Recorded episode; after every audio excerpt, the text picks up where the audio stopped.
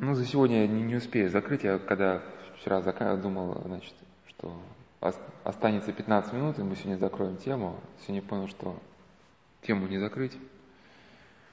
Да, какая-то тема корнями уходящая куда-то вообще, в бесконечность.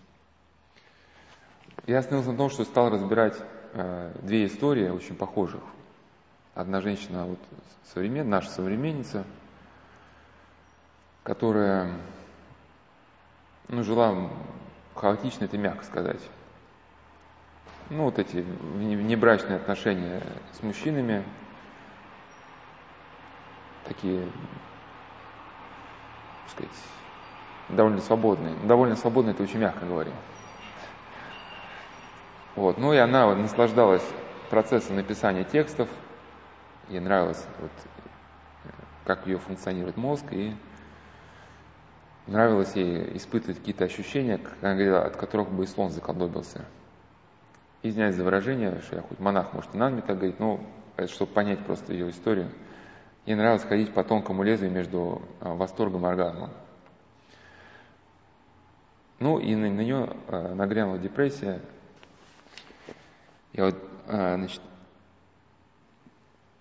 описывал, как это, значит, э, депрессия у нее проходила. Ну, очень, это как, как топор, который воткнули в грудь, и время от времени топор качают. Вот. Она говорила, что ад на земле испытывала. Что как будто вот если человека представить в виде жидкости, то всю жидкость откачали оставили какую-то мутную взвесь на дне, чтобы человек мог как-то ходить, работать. Вот. Ну, она в этом состоянии пыталась там а, как-то через работу уйти, через любовь какую-то. Ну, стала принимать антидепрессанты, и ей полегчало. И она в статье пишет, что когда она следит с таблеток, она дальше пойдет бухать в лучших, ну это она просто писала, в лучших традициях российской интеллигенции, будет, э, купит э, там э, со вторника на среду, пойдет с сестрой ходить по городу, купит бутылку шампанского, будет там перетирать какие-то заотечественные кинематографы, это будет круто в одежде бросится в море с брызгами и звизгами. Ну, потому что она в состоянии депрессии поехала на море, ну, там один раз зашла в море, остальное, говорит, сидела там, значит, в гостинице, э, пила, пила виски и пользовалась Wi-Fi. Значит, а, э, ну, я просто разбирал, что еще другие истории, что две другие истории провела одного спортсмена и писательница, которая родилась до революции, но в 60-х годах она написала свою историю, чтобы осмыслить э, корни болезни. Всю эту вторую историю я не буду проводить, потому что она такая длинная, я уже что-то привел. Просто говорю, что два других случая, там люди, а был один спортсмен, который, ну, был очень активный спортсмен, и ну, женское внимание был не обделен. Ну, все это было по полной программе, все эти взаимодействия. Ну, и на каком-то этапе он просто перестал ощущать удовольствие от чего бы то ни было. Ну, это как будто ты живешь, если жизнь представить как еду, ты ешь и не чувствуешь вкуса еды. И если для него просто блуд это был смыслом жизни, потому что ну, ничего другого не знал, он заперся просто и читал все подряд, перечитал всю нашу классику, чтобы понять, что ему делать. Никто на этот вопрос, говорит, не отвечает. Ну, читал э, книгу «Старец Силана» при полном Силане Афонском, как э, Силуан, значит, в глубине отчаяния увидел, увидел Господа, ну, живую, и сердце его наполнилось радостью. И вот что-то в нем а, как бы перевернулось, и вот он из этого своего затвора вышел, квартира, но вышел совсем другим человеком. Вот он понял, что он не один на планете, и развил такую деятельность бурную с молодежью, какие-то социальные проекты у него стали. Но главное, что он стал обращать внимание других людей. До этого он чисто жил так, вещь сам в себе. Но я к чему, что вот э, человек вышел из депрессии путем внутреннего переворота, он стал совершенно другим. Ну вот эта писательница тоже вышла из депрессии, став совершенно другим, она потом написала, что депрессия с течением лет стала от нее отступать. Но депрессия не то, что там вам что-то сгрустнулось, и вы там хотите думаете мороженое поесть. Депрессия – это когда, когда бетонная плита на вас опускается, вас просто раздавливает, вы ничего кроме как лежать не можете. Ну, я говорил, что это часто это и, и демонический фактор, хотя психиатры, они не признают бытие злых духов, но если внимательно читать работы по психиатрии, там довольно точно описываются э, те симптомы, которые вообще описаны с этими отцами, да, когда вот это падшие духи атакуют человека. Просто психиатры, они это описывают, ну, по-честному описывают, но объяснить не могут. Поэтому вынуждены какие-то недоказуемые совершенно делать предположения, довольно фантастические. Но эта женщина тоже, а, она росла капризным ребенком, отчасти вот похожа на современную. Но я, ну как бы, хоть эта женщина не журналистка, но я вот современную, чтобы она не путаться, назову журналисткой, которая там пила таблетки.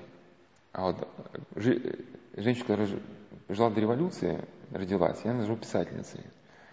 Вот она выросла а, капризным ребенком, единственной в семье, тоже наслаждалась мышлением, приводила эти слова такие характерно, она играла своими мыслями, ей нравилось создавать какие-то структуры в своей голове.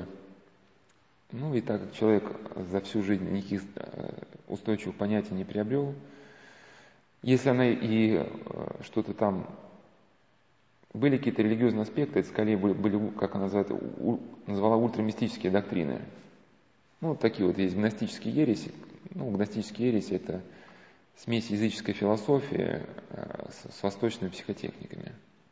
Ну, как сейчас, в принципе, гностические ереси, они вот, были в древности, но сейчас они а, снова восстанавливаются. Это современный гностик, это какой-нибудь какой-нибудь кандидат э, технических наук, занимающийся йогой, который вот э, свои ощущения пытается объяснить через псевдонаучные какие-то теории, там информационных полей там и прочее, прочее.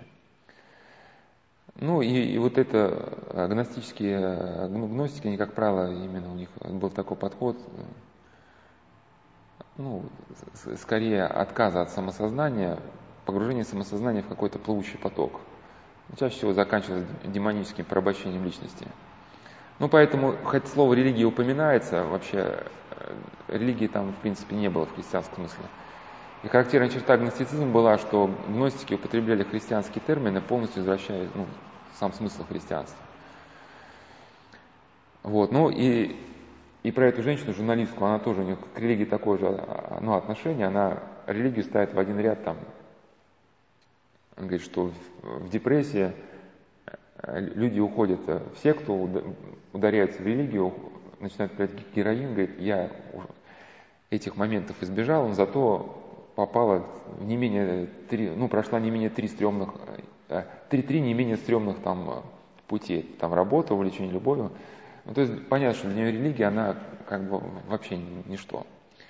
Но я разбирал на прошлой беседе, что удариться в религию, как некоторые вот игроки, вот, кто вот с казино не может совладать уже, избавиться, они кто-то из них действительно ударяется в религию, нет живой потребности, вот, действительно, когда человек почувствовал любовь Божию, и у святых даже был такой образ, что вот как охотничья собака на охоте она почувствовала вкус крови зайца, да, вот укусила зайца один раз, и заяц убегает уже от нее, и она мчится за этим зайцем, и ее эти охотники окликают, но собака уже не слышит и мчится вот через овраги, обдирает себе бока, колючки, ничего не чувствует.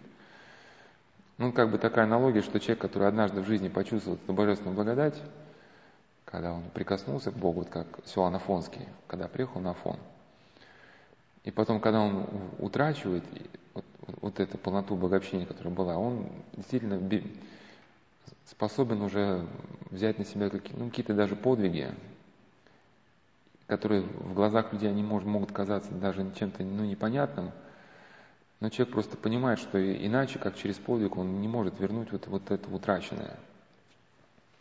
То есть он хочет подняться до этой истины. Ну, я к чему просто сказать, что действительно подлинно религиозные люди, они, они очень адекватные, очень спокойные. А те, кто, кто не вкусил вот этой божественной благодати, приходит ко Христу только чтобы избавиться ну, от наркотиков, да, для него сам Христос не нужен.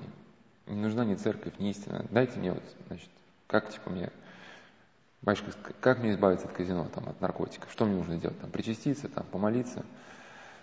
Хотя, хотя, да, вот подлинный религиозный человек для него э, вот эта связь со Христом это с, с, самое ценное. И он, чтобы эта связь сохранилась, он даже ну, готов пожертвовать жизнью. Ну, а все прочее, конечно, отпадает все само собой, если у него что-то и было, какие-то наркотики, алкоголь. Но как раз э, есть большая разница между подлинной религиозной и удариться в религию. Ну, если дальше разбирать эти две истории, я к чему просто клоню, что сейчас хотел разобрать, что вот эту писательницу, я несколько раз у нее ее отпускала от депрессии. Вот это, это страшное состояние отходило, она вроде снова возвращалась к творчеству. Но так как жизнь глубоко не была переосмыслена, то это состояние возвращалось снова. И ее опыт, он, значит, как бы показывает, что вот это вот, а, вот эта журналистка современная, которая написала статью радужно, да, что она, она э, считает, что только таблет, ну, слезет таблеток, она бросится в море с брызгами и визгами, пойдет бухать, ну и, и дальше снова получит возможность ну, наслаждаться жизнью, радоваться вот всем таким, да, этим моментам. Но если глубоко жизнь она свою не переосмыслила, то ну, то, что мы знаем о фармакологии, о депрессии, оно позволяет сделать вывод, конечно, ну, только один Бог знает, что будет, что будет в ее конкретном случае. Но вот если в общих чертах, э, либо человек садится уже совсем плотно на курс антидепрессантов, как э, американцы, например, 75% уже принимают прозак. Да, э, ну и ведь дальше, ну сейчас чуть-чуть сейчас не буду правда останавливаться, чуть-чуть потом расскажу, что существует порочный круг, что антидепрессант назначают, чтобы стабилизировать состояние человека. Но длительный прием антидепрессантов, ввиду некоторых причин, он наоборот потом э, дестабилизирует состояние.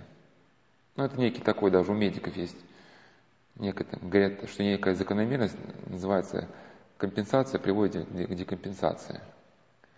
Ну, то есть, как у нас позвоночник, например, когда мы у нас одна нога короче другой, например, да, где-то мы вывихнули бедро, а, и, значит, у нас изменилась осанка, позвоночник, чтобы к этому состоянию приспособиться, начинает выгибаться.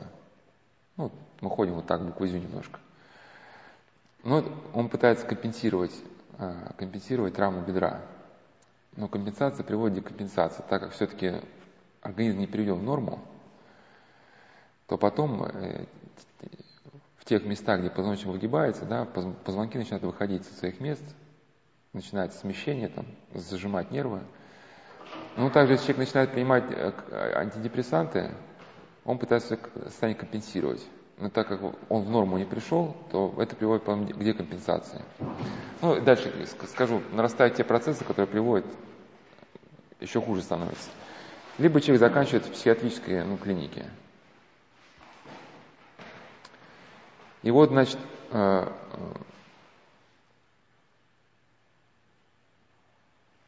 э, я вот рассказывал, что то, что сейчас ставят диагноз биполярного расстройства, средний психиатр это не понимает, но это так. Если внимательно читать истории людей, страдающих биполярным расстройством, ну именно не, не по психиатрическим книжкам, а, ну хотя и по ним тоже, но если просить их описать состояние, это несколько отличается от того, что написано в учебниках по психиатрии. Но это скорее больше похоже на то, что описывает святыми отцами о аскетической брани. То есть человек открыто делает для демонического действия, в его сознание втекает тысячу мыслей, в которых он тонет и не может сориентироваться. Ну и в этой истории писательницы вот этот момент как раз был очень четко. Она еще в детстве испытывала приступы страха. И потом вот, вот эта игра со своим воображением, кстати, современным э, компьютерщики вот, в мире IT, IT-специалисты, они многие начинают страдать биполярным расстройством. Потому что а, когда сознание человека работает, ну, погружено в область абстрактных понятий, а отсюда недалеко и до псевдонаучных теорий.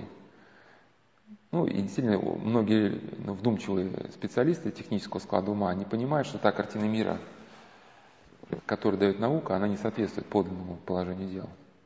Я хотел там потом, ну уже не в, не в этом году, уже когда буду разбирать вот, биполярное расстройство, там привести статью одного математика, который однажды понял, что э, наука не, не дает реальной картины мира, вот он стал искать все-таки какие-то ответы, ну, как большинство интеллигенции, он сразу начал с Индии.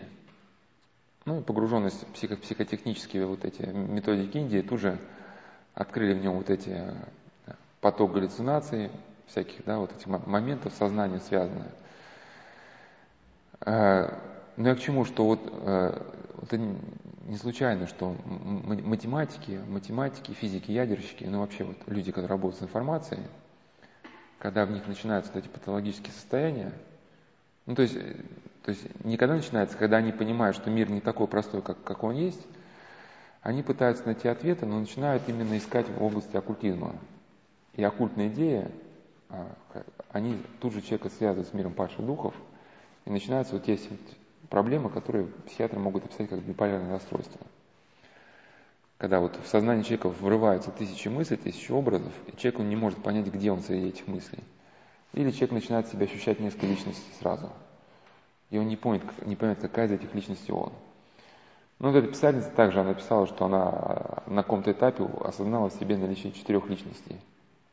И каждая из этих личностей боролась за право как бы управлять ее телом. Ну и, в, и к этому, в этом состоянии она, конечно, сознательно себя подогрела. То есть и, и так у нас как бы э, нам этот баланс тяжело очень сохранять. Только путем, как я говорил, какого-то режима, когда у нас есть режим вот такого продуманного дня, какой-то аскезы, разумной молитвы, вот удается вот это соблюсти баланс. А если человек начинает себе раскачивать еще сознание, вот, играть с этими образами, то он вляпывается, конечно, в очень неприятная история. Но вот и просто приведу, э, ну, зачитаю некоторые выдержки из, из ее значит, рассказа, но она сильно и писала для того, чтобы нащупать корни болезни своей. Она говорит, я стала развивать идею хаоса, сознательно культивировать его в себе. Но вот ее слова, они вообще очень похожи на то, как мыслила журналистка вот это. Журналистке тоже нравилось играть своим сознанием, мышлением. И многие, кстати, дети, которые сейчас современно смотрят аниме, уже, в принципе, аниме – это область оккультного, я тут на прошлой беседе разбирал. Принципе, сюжеты большинства вот этих японских аниме, они, они глубоко оккультные. Человек и так связывает себя с этим миром. Но вот и начинаются, ну, падших духов, и начинаются вот этих маленьких подростков, там, детей, там, 12 или 13 летних, уже такие ну, конкретные проблемы. Э, в начале 90-х делали исследование 3000 московских школьников. 80% э, школьников, это, это еще тогда интернета не было, ну, в больших масштабах, уже нуждались э, значит, в стационарном лечении психиатрическом. Это даже не консультация, а стационар.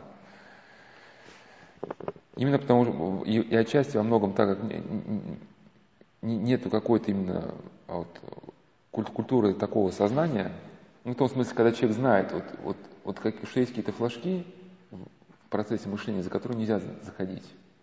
Там меня ждет пропасть, обрыв.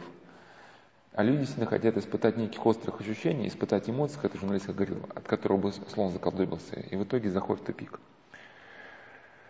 И вот писательница писала, значит, я стал развивать идею хаоса, сознательно культивировать его в себе. Она мыслила как хаос, как исконный под основу всякого бытия и сознания, как все смешение творческих сил. Чем богаче натура, тем она хаотичнее. Кстати, совершенно не так. Остров в океане хаоса или светило, вспыхивающее во мраке вечной ночи. Хаос странно очаровал и притягивал меня, ну и потом притянул. Да, и это есть такое выражение. Если человек начинает всматриваться в бездну, бездна начинает всматриваться в человека. Когда начались, начались религиозные искания, идея хаоса, дремавшая во сне, снова встрепенулась. Я стала чувствовать зло, как непреодолимый хаос в космосе в себе – в этот э, период, 23-24 года, у меня был культ стихийности.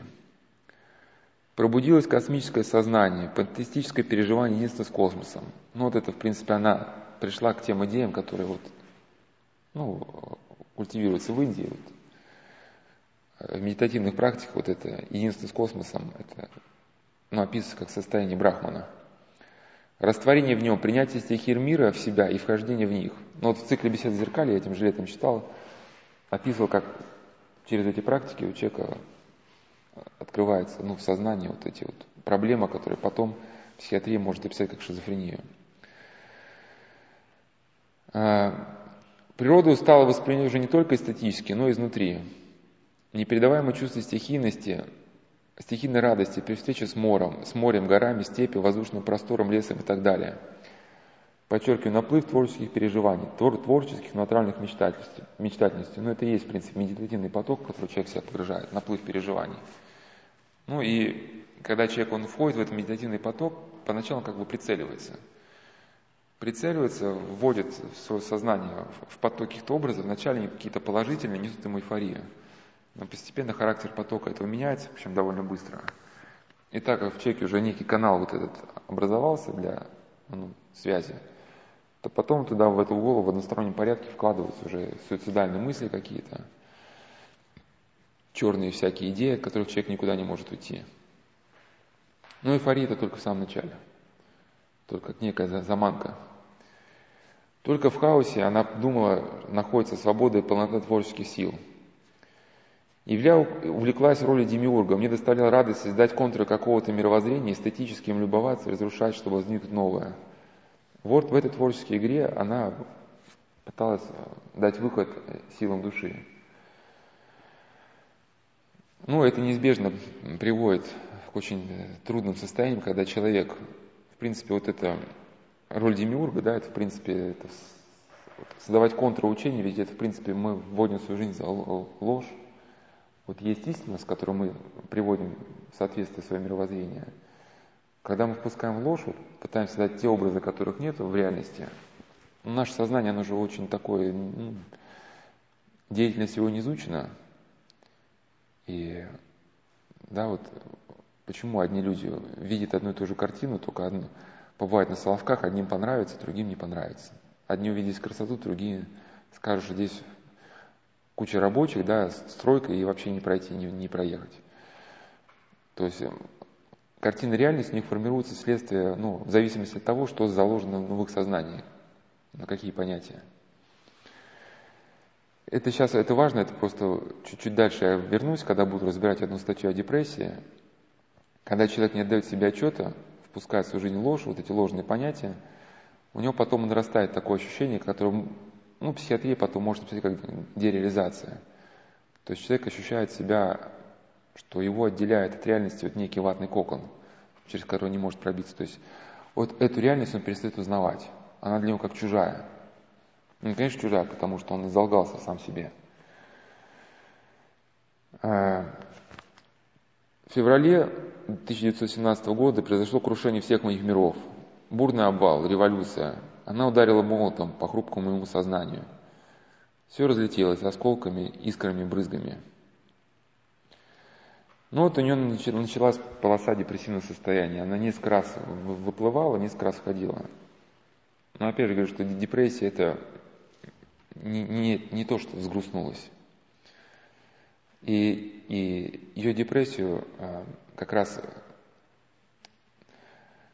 ну, современная психиатрия она не может объяснить, каким образом возникает этот паралич. Его фиксируют, да, что вот человек ложится и ничего не может не поднять ни руки, ни ноги.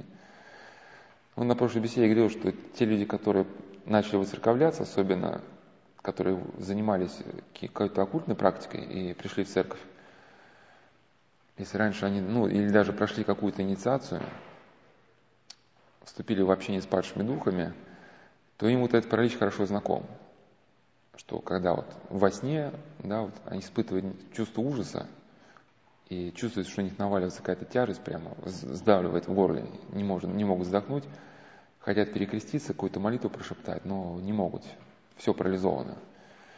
А кто-то даже на его, ну не только, в принципе, люди по вашему оккультизме, вот, кто, кто, люди, которые ну, пытаются как-то молиться, вот, в своем трактате а, значит, о молитве Иисуса и божественной благодати архиепископ Антоний Голландский-Михайловский описывал стадию Иисусовой молитвы, при которой а, на человека восстает мир падших духов.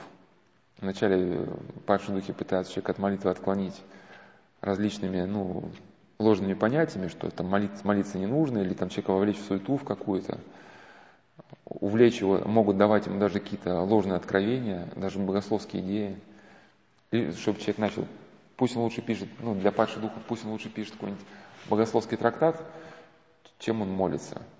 Они могут ему научить все, открыть, э, начать, ну, любые вещи ему рассказывать, лишь бы человек стал молиться. Но если человек на этих вещей не поддается, продолжает дальше развиваться в искусстве молитвы, то уже начинают вот, как последние, как последние уже, когда все приемы исчерпаны, а вот, а сатана во главе а, значит, адских полчищ является вот самому подвижнику.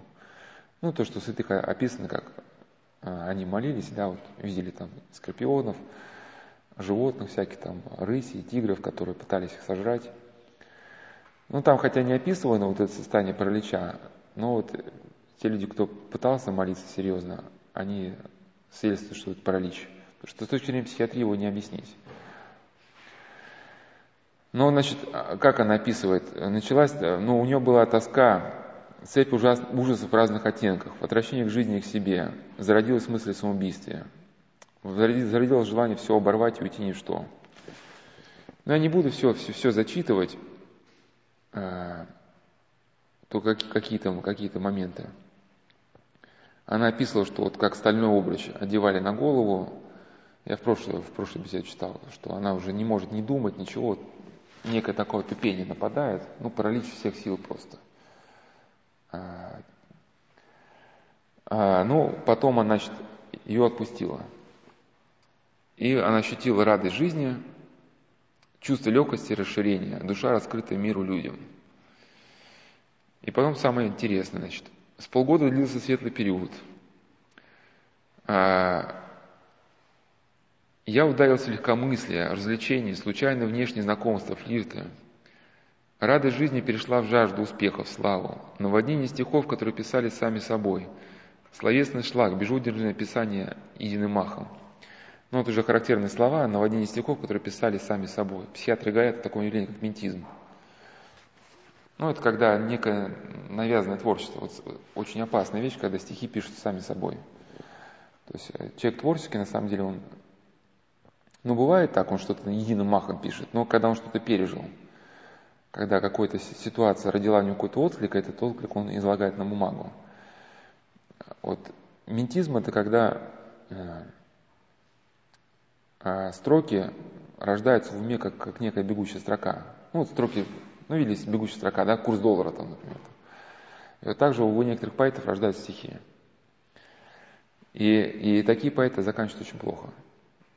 Ну, я в цикле бесед зеркали я очень подумал, ну, объяснял, как это. Сейчас могу просто привести эту девочку, как же, это, Ника Турбина, которая, будучи маленькой, девочкой, стала писать стихи, причем именно надиктовывать стихи. Ты киваешь, ты слышал, да? Да, причем такие стихи, которые могла бы написать женщина, вот, прошедшая через, через разврат. Маленький ребенок не мог знать, ни, ни таких ощущений испытать. Он не... и, и, кстати, вот сейчас современные дети аутисты, кому ставят диагноз аутиста, они, ну так об этом не, не рассказывают, но если доверяют, они могут рассказать, что к ним приходят невидимые друзья. И это не галлюцинация, потому что невидимые друзья, они ребенка обучают таким вещам – которые ребенок не, не может нигде подчеркнуть, не может из своего как бы, ну, внутреннего мира эти вещи выдать. То есть дают ему конкретные тех, технические знания, как ему выйти вот, в сети, найти в интернете то-то и то-то, и как ему это сделать, как ему найти. Могут объяснить там устройство двигателя какого-то. Но вот когда Ника Турбина стала, в общем, писать стихи, психиатры, ну, там все-таки ведь толковые какие-то попались психиатры, они сказали, вот а, сделать что угодно, чтобы она не писала больше этих стихов. Потому что за этими стихами начался процесс деградации. Вот это навязанное творчество, это свидетельство то, что вот этот канал связи между человеком и миром падших духов, он открыт.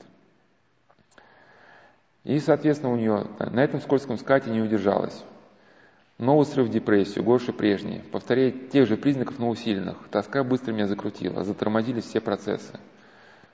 ну, обычно так, непройденный урок повторяется, значит, ну, дается второй раз, только в более как бы жестком варианте. И, ну, вы видите, значит, да, значит, вам идея понятна. Человек вышел из депрессии, у него, значит, радость жизни, и куда он пускается? Во флирт, прожигание жизни. И вот это, значит, девушка, которая, значит, вышла из депрессии через антидепрессанты, пишет, «Я вижу, что у всех людей разные лица, истории, способы думать. Мир переполнен хорошими текстами, смешными картинками. В городе что-то происходит, в интернете кто-то не прав, и все это безумно интересно. Когда я слезу с таблеток, я смогу продолжить бухать в лучших традициях русской интеллигенции. Мы с сестрой купим шампанское и пойдем шляться по центру ночь со вторника на среду, перетирая за отечественный кинематограф. Это будет круто. А еще я пойду к морю и забегу в него прямо в одежде с воплем и брызгами. То есть человек ни к чему в принципе не пришел. Да, и, соответственно, о, чем это говорит? Что, ну, мы точно не знаем, но, скорее всего, ну, можно предположить с какой-то долей вероятности, что все то, что она испытывала, вот этот топор в груди, когда из нее откачали эту жидкость, что все это повторится по новой. А, вот, значит, и теперь к чему пришла вот эта писательница? Ну, даже зачитаю. После последней ее депрессии, довольно-таки жестокой, она все-таки ну, как-то по-другому осмыслила жизнь. Ну, она писала, что когда она последний был не в депрессии, ну, вот это, она лежала в психиатрической больнице, и ну, как, ну как-то у нее со временем, она как-то стала из этого оцепенения выходить, научились, э, научилась делать домашние туфли на веревочной подошве, и ей думалось, что овладеет этим ремеслом и будут зарабатывать себе на хлеб, доживая свой век. Но никакой мысленной деятельности там уже не шло и речи, потому что не все, все полное тупение. Но выздоровление шло, протекал животворный процесс. Развязывался язык, светлело в голове, приходили какие-то мысли, душевная боль притихала. Кстати, интересно, интересный факт, что Никита Новгородский после вот этого искушения, которое у него было, ну, когда он ушел в затвор самовольно, ему явился демон в виде ангела и сказал, что Никита, я ангел послан к тебе, ты теперь больше не молись, ты учи людей, а я буду за тебя молиться. И Никите Новгородскому а, от демона было дано знание о том, где положено украденное, к нему крестьяне приходили, и он им говорил, значит, где вот находится украденное у них. Но так как Никита перестал ссылаться на Евангелие, то отцы Киева Черсклавры узнали, что, поняли, что Никита в прелести. И молитвы отогнали демона, и что характерно, что когда он вышел из состояния прелести, он начисто забыл а, священной книги Нового Завета. В психиатрии есть такой термин, называется парциальная амнезия, когда ну, человек забывает какой-то какой ну, отрезок своей жизни, может, или какую-то информацию. Или у Исаакия Затворника Печорского, Точно так же, когда он это искушение пережил, когда к нему явились падшие духи в виде ангелов, и, и один из этих падших духов сказал, что я Христос, поклонись мне. Он поклонился, они его затанцевали, стал танцевать против своей воли. И тоже повреждение было настолько сильным, я не помню, что, но ему заново был, нужно было учиться каким-то навыкам. То есть, да, человек был введен в состояние полного младенчества такого какого-то. Ну вот, у нее тоже стал развязываться язык, светлело в голове, приходили какие-то мысли, душевная боль притихала. А, ну вот и, значит, началось расширение сознания, любовь к людям, желание всех утешить, проласкать, щедро и безоглядно отдавать себя. Все кажутся хорошим, в каждом видишь его неповторимую душевную красоту. Но и здесь она так ни к чему не пришла, в принципе, толком-то. Вот что она дальше пишет. Первые месяцы дома прошли в угаре. Работать не могла, слишком была велика экзальтация. От радостного возбуждения переходила к раздражению, сдерживать себя не желала. Наслаждалась каждым мигом жизни и только боялась, как бы это блаженное состояние оборвалось. Ну и в итоге, да. Но депрессия притаилась где-то в недрах, в недрах личности и прорывалась ночью, в снах невообразимо страшных – Там я снова переживал тоску, отчаяние, безнадежность. Во мне снова проснулось желание легкой жизни.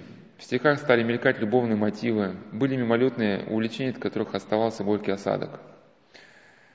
Опять разыгралось безудержное воображение, началась двойная жизнь, где я создавала себе невероятное счастье, разыгрывала бурные романы и порой совсем отрывался от действительности. Этот гибельный путь эротических мечтаний мог снова привести меня к срыву в депрессию. То есть человек это осознал, что снова тупик. Но милости Божьей не встретился человек духовно опытный, с огромными знаниями и глубоким умом. Я почувствовал в нем духовное превосходство и знал от него о внутреннем пути христианском. Это было откровением. Но вот ее жизнь стала меняться. У нее начала жизнь в русле церкви. Правда, первые годы плыла в поверхностных струях ее потока. Но все же тай, богослужение и таинства давали драгоценный опыт, и постепенно, отрешаясь от экзальтации, внутреннего наигрыша, культа настроения укреплялась в молитве. Ну, так кстати, когда она обращалась э, к, приблизительно один и тот же был период, она представительница интеллигенции, пережившая революцию, я на прошлых беседах читал выдержки из книги протерея Георгия Флоровского э, «Пути русского богословия». У него был, был раздел накануне, как русская интеллигенция, осознав, что та жизнь, которой жили, тупик, пыталась найти пути к церкви. Были даже какие-то организованные встречи между архиереями э, православной церкви и вот там писателями. Но многие писатели так и не сумели найти себя в церкви, потому что вот они были в каком-то смысле не способны э, преодолеть себе вот это стремление к экзальтации, вот к этой постоянной игре воображения. То есть игра собственного воображения им была дороже, чем истина. Ну и люди так, в принципе, и оставались на, на своем уровне какой-то а, душевно-фантазийной жизни, не меняясь при этом внутренне. Опыт материнства расширил душу, подарил немного нового, неожиданного, обновил силы и закалил. После рождения сына обрушились испытания, которые вскоре слились с общенародным испытанием, войной – в 1947 году, после временного ухода мужа, еще один приступ депрессии. Четыре месяца в психиатрической клинике. Меньше чем через год муж от меня окончательно ушел. Но вот уже у нее, в принципе, перелом наступил. Она уже это состояние может перенести уже. Пишет, что это состояние подъемное. А главное, вера помогла мне стойко принять этот удар и с ним справиться.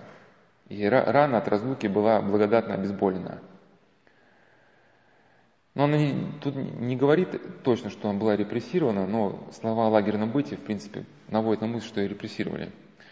Новые тяжелые удары, четырехлетнюю разлуку с сыном и братом перенесла в известной собранности. В самых мрачных условиях лагерного быта депрессия ни разу даже меня не куснула. Ну, там потом, значит, э, опять у нее был срыв в депрессию но у него вот все по мере воцерковления, все вот эти э, перепады все меньше и меньше. Со временем я со сном очнулся, ожила. Новый цикл жизни по знакам эра Бога. Углубление в церковность, рост религиозного чувства, совет умудренных друзей, подъем работоспособности, постепенно завоевывалось положение в жизни, корни небесные, земные. Все последующие годы протекали без депрессии. Она съежилась, как снежное чучело, весной как снежное чучело весной, мокрый комочек.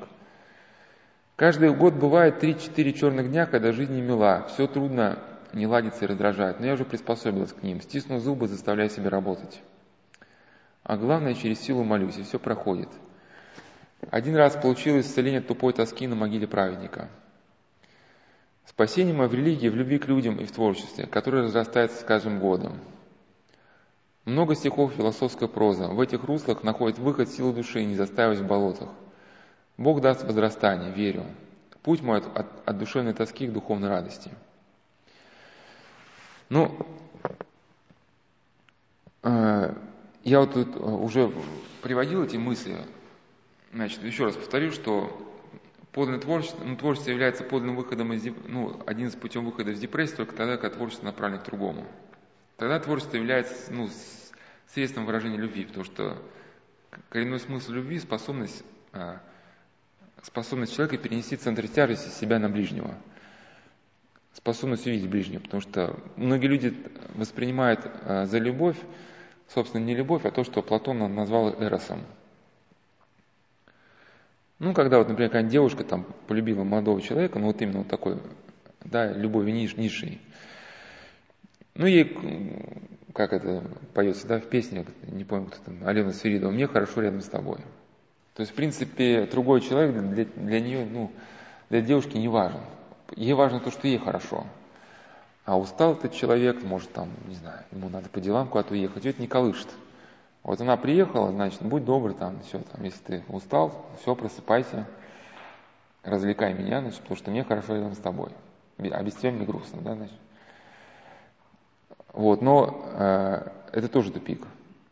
И когда в творчестве человек, э, он пытается реализовать лишь свою самовлюбленность, э, ну, прокричаться с помощью средств массовой информации, выкладывать свои там эти посты в интернете, посмотрите, как я умею там рисовать, там петь, плясать.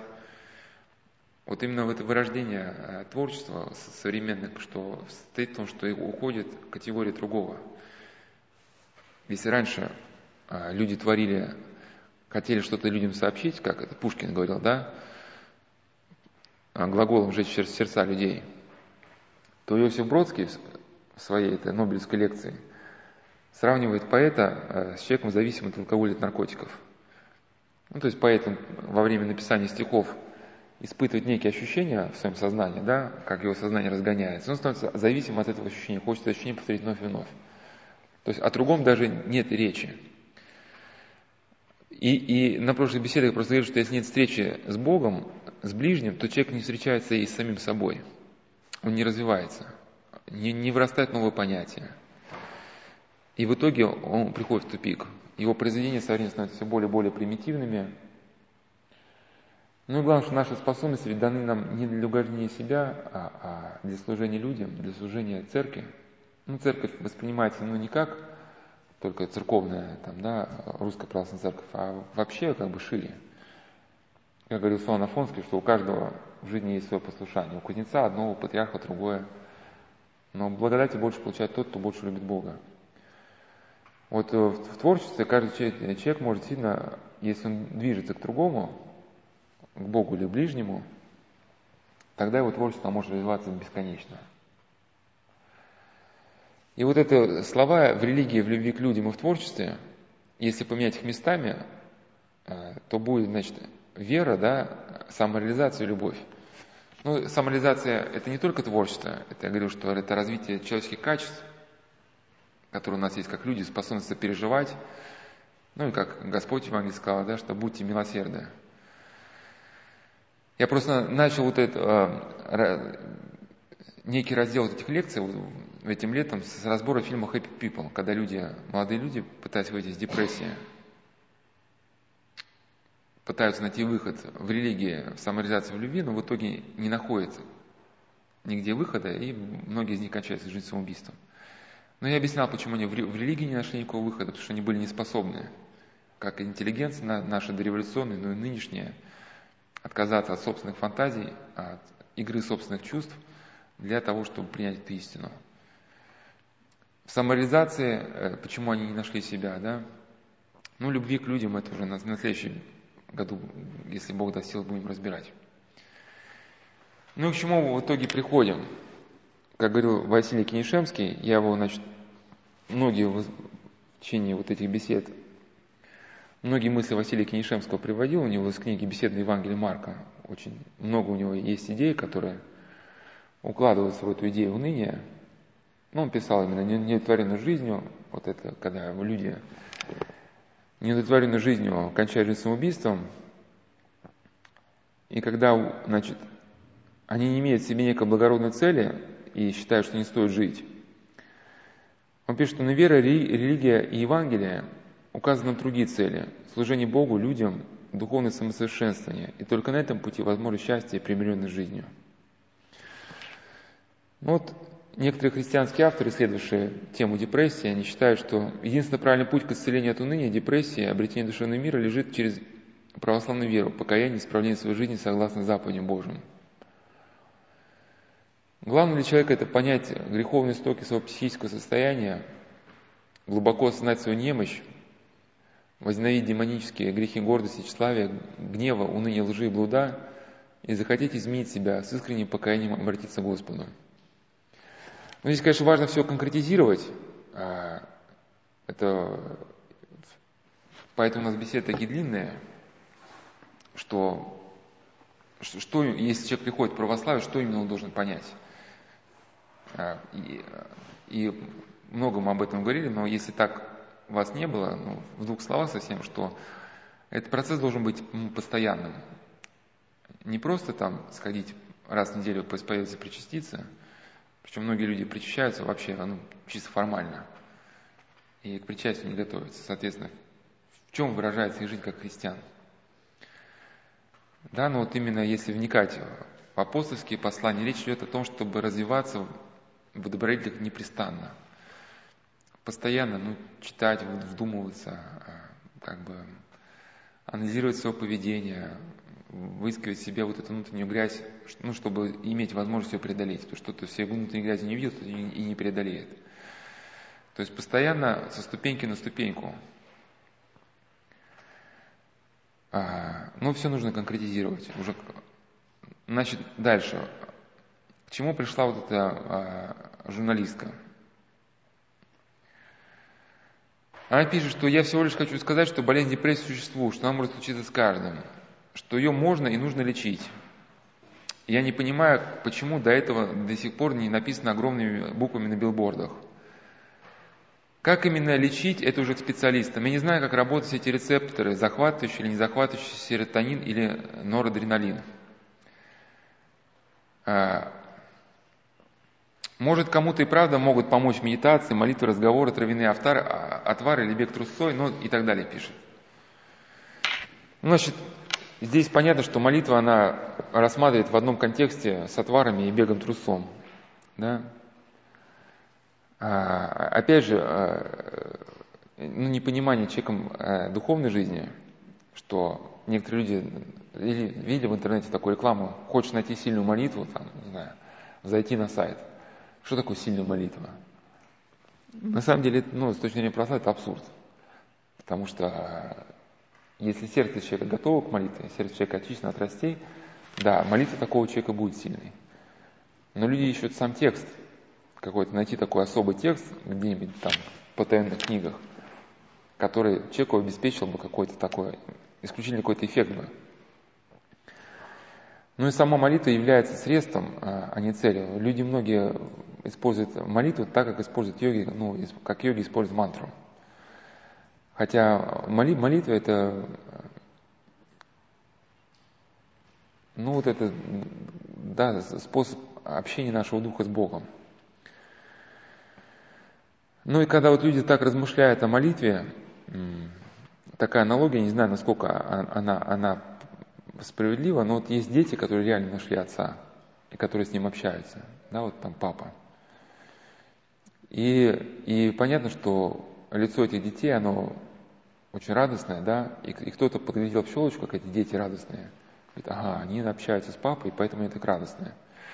Так, где бы мне найти папу, чтобы с ним пообщаться, да, значит, они там в интернете там ищут фотографию, набирают слово папа, у них там фотография, там ответ миллион, три миллиона там ответов, да, там, фотографию папа. Ну, человек распечатывает себе, значит, вот эти фото, ставит, ну, и пытается с путем аутотренинга, ну, понятно, получится что-нибудь с этого, да. Ну, и насколько вот справедливы вот эти слова женщины, что, как я приводил, она еще считает, что дело совершенно не, не в том, что вы, э, что вы, мол, не нашли смысла в жизни или, или что если, мол, в вашей жизни появится больше смысла любви, вы избавитесь от депрессии. Ну, то, ну чисто сугубо таблетки. Ну, а, вот, вот что можно сказать вот, на этот вопрос? Ну, в каких-то действительно ситуациях ну, терапия показана. Потому что действительно, даже с православной точки зрения, смотреть какие-то а, ну, наше состояние души, они обусловлены не только демоническим аспектом, не только нашим страстям. Вот в книге православного богослова Жан-Клода Ларше мне понравилось деление книги э, душевной болезни соматического происхождения, душевной болезни, а психические болезни соматического происхождения, психические болезни бесовского происхождения и психические болезни душевного происхождения. Ну, бесовская это понятно, да, а душевная это печаль и уныние, как он рассматривал. А соматическое, в принципе, а, нарушение работы некоторых органов, через которые проявляется наша душа, она может давать а, ну, в итоге то есть человек начинает себя вести как внешне безумный, хотя на самом деле в глубине личности и безумным не является. Ну, классический прикоз, бывает, пример женский токсикоз во время беременности, да, что там один мужчина рассказывал, что, значит, говорил, что не, не может он понять, что жена от него хочет, и потом приходит говорит, слава Богу, наконец-таки там, жена сказала, что она беременна, все, теперь мне все понятно.